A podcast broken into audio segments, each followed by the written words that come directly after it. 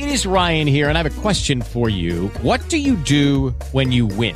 Like, are you a fist pumper? A woohooer, a hand clapper, a high fiver. I kind of like the high five, but if you want to hone in on those winning moves, check out Chumba Casino. At ChumbaCasino.com, choose from hundreds of social casino style games for your chance to redeem serious cash prizes. There are new game releases weekly, plus free daily bonuses. So don't wait. Start having the most fun ever at ChumbaCasino.com. No purchase necessary. VGW Group. Void were prohibited by law. See terms and conditions. 18 plus. Blog Talk Radio.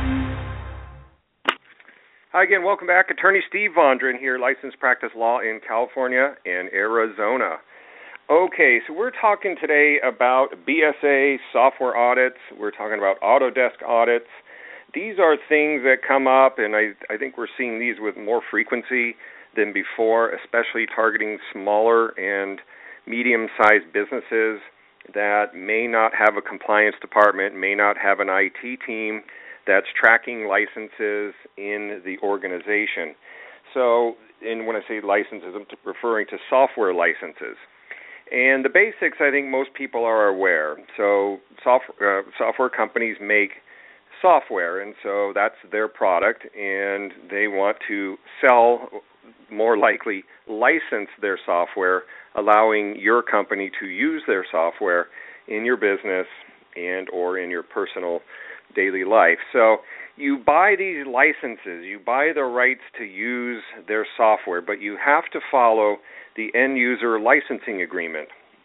And that is the big long thing that everybody clicks on and never reads. You know, it's that big long licensing agreement tells you everything. You wouldn't spend the time to read it if you had the time and even if you did read it, you would probably end up scratching your head saying, oh, "What on earth do I get to do with this software? What do I not get to do?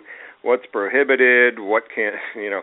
So it's one of those really interesting things where, but but then again, on the other hand, the software companies will argue that you are bound to that licensing agreement and how many installs you can have and where you can install and everything else. So basically, we've talked about this in other blogs you can find out more information at softwareaudits.net. You can find out more about this topic. So basically, what happens is so then you have these companies that, let's say you had an employee and your employee is somebody you ended up firing, or maybe there was a temporary employee that was in your office looking around, somebody that knows something about software piracy, and somebody knows something about these BSA reward lines where you can basically turn a company in and try to seek a reward if the BSA or one of its individual members is going to recover a monetary award against an infringing company. So you have this this economic incentive for people that have been inside your office to basically go and tell on you and to say, you know, I I was in their environments. They use a lot of Adobe software, and they're not paying for it, or they use Microsoft servers, and they're not paying for it. They're using um, Autodesk, you know, AutoCAD software, not paying for it. So these are the things where you, you know you get the company could get what we refer to as the love letter, and we're kind of just joking when we say that, but basically the love letter says you know, we need to you to audit your internal systems pursuant to our end user licensing agreement that you agreed to. And we want to see what you have. We, you, we want you to go around to all your computers and laptops and servers and take an inventory of what you have and report back to us. And in that inventory, we also want to see all your proofs of purchases. We want to see that you paid for all your installs and that you're properly licensed. Now, usually when they come knocking, so to speak, with the love letter, they're going to have, at least according to them, they're going to have some sort of evidence against you that indicated to them that this was not sort of a fishing expedition, that they did have actually something on you.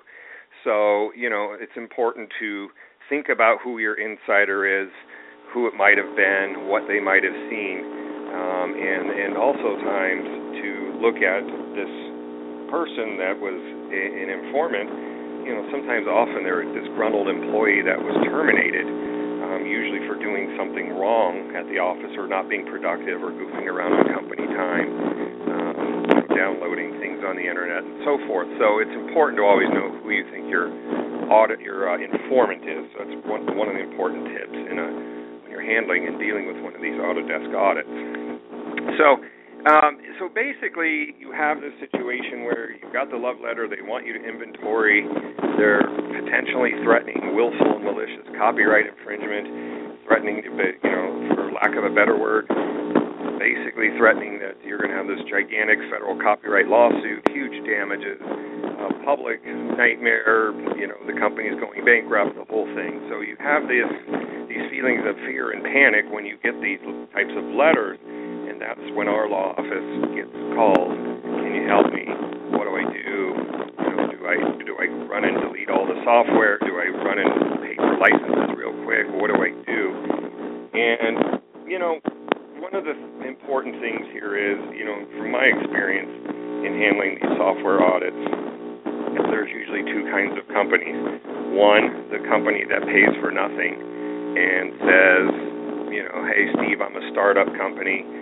Um, you know, I was going to pay, we just hadn't got around to it. You know, we just downloaded some trial versions and you know found a way to you know get some codes and got this thing going and we but we were going to pay for it those types of companies have, you know, some serious problems. You know, some, we had a, a caller the other day that said I had a hundred, I had uh, hundreds of uh, software that wasn't installed. They were all upgraded, but we didn't pay for them. And I said, well, that's going to be that's going to be a big problem.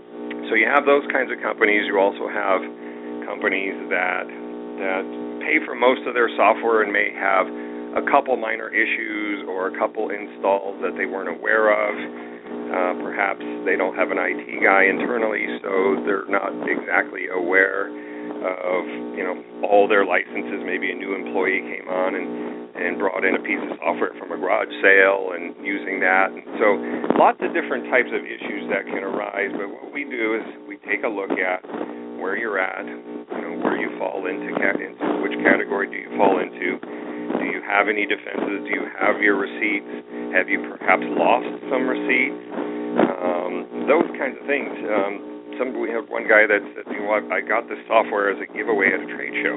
They're actually giving it away, and now they're telling me it's infringing. So there's lots of different types of scenarios that can arise in these Autodesk software audits. And Autodesk is, is a popular program because it has over 10 million users architects and engineers, manufacturers, and things like that.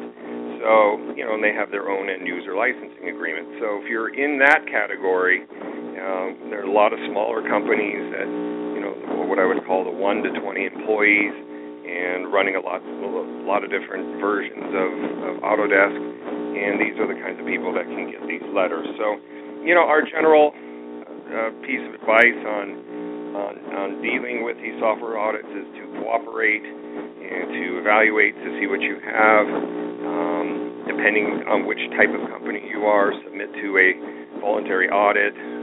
Get, gather your proofs of receipts and try to negotiate a fair and reasonable settlement. And you know, in most cases, we've been able to achieve a settlement that would not bankrupt your company, put you out of business, and uh, is something that would be affordable. Payments have been possible and those kinds of things. So, in general, that's kind of how these uh, audits play out. They can last, you know, a couple, to figure on a couple months, probably at a minimum, to potentially longer if you end up in a federal copyright lawsuit. So, and a lot of questions we get is, you know, will these end up in a federal copyright lawsuit? If you look around, and I've looked around pretty extensively, maybe I'm missing a few things, but I don't see a whole lot of lawsuits that are being filed by these individual software companies against a smaller entity. Now, that's never to say never.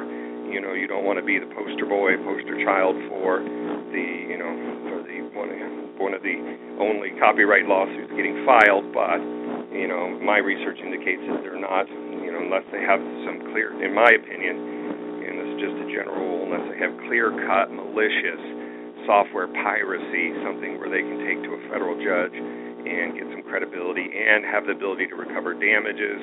Maybe those might be the types of cases they would be willing to file. Obviously, these firms that are contacting us, they're litigation firms. They're not afraid to file lawsuits. They have the ability to file lawsuits. And you know, we blogged some cases on our on our blog at softwareaudits.net.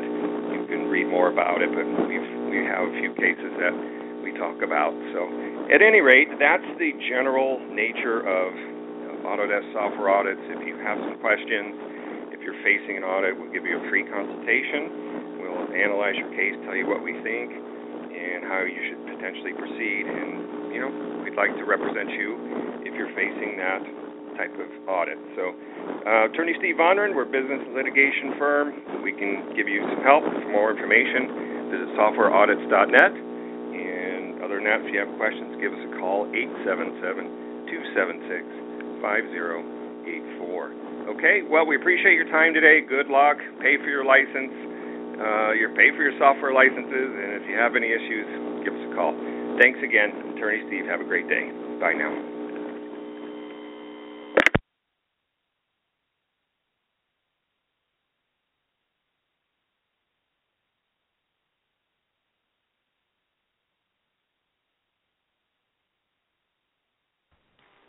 With Lucky Land slots, you can get lucky just about anywhere. Dearly beloved, we are gathered here today to. Has anyone seen the bride and groom? Sorry, sorry, we're here. We were getting lucky in the limo and we lost track of time. No, Lucky Land Casino, with cash prizes that add up quicker than a guest registry. In that case, I pronounce you lucky. Play for free at LuckyLandSlots.com. Daily bonuses are waiting. No purchase necessary. Void where prohibited by law. 18 plus. Terms and conditions apply. See website for details.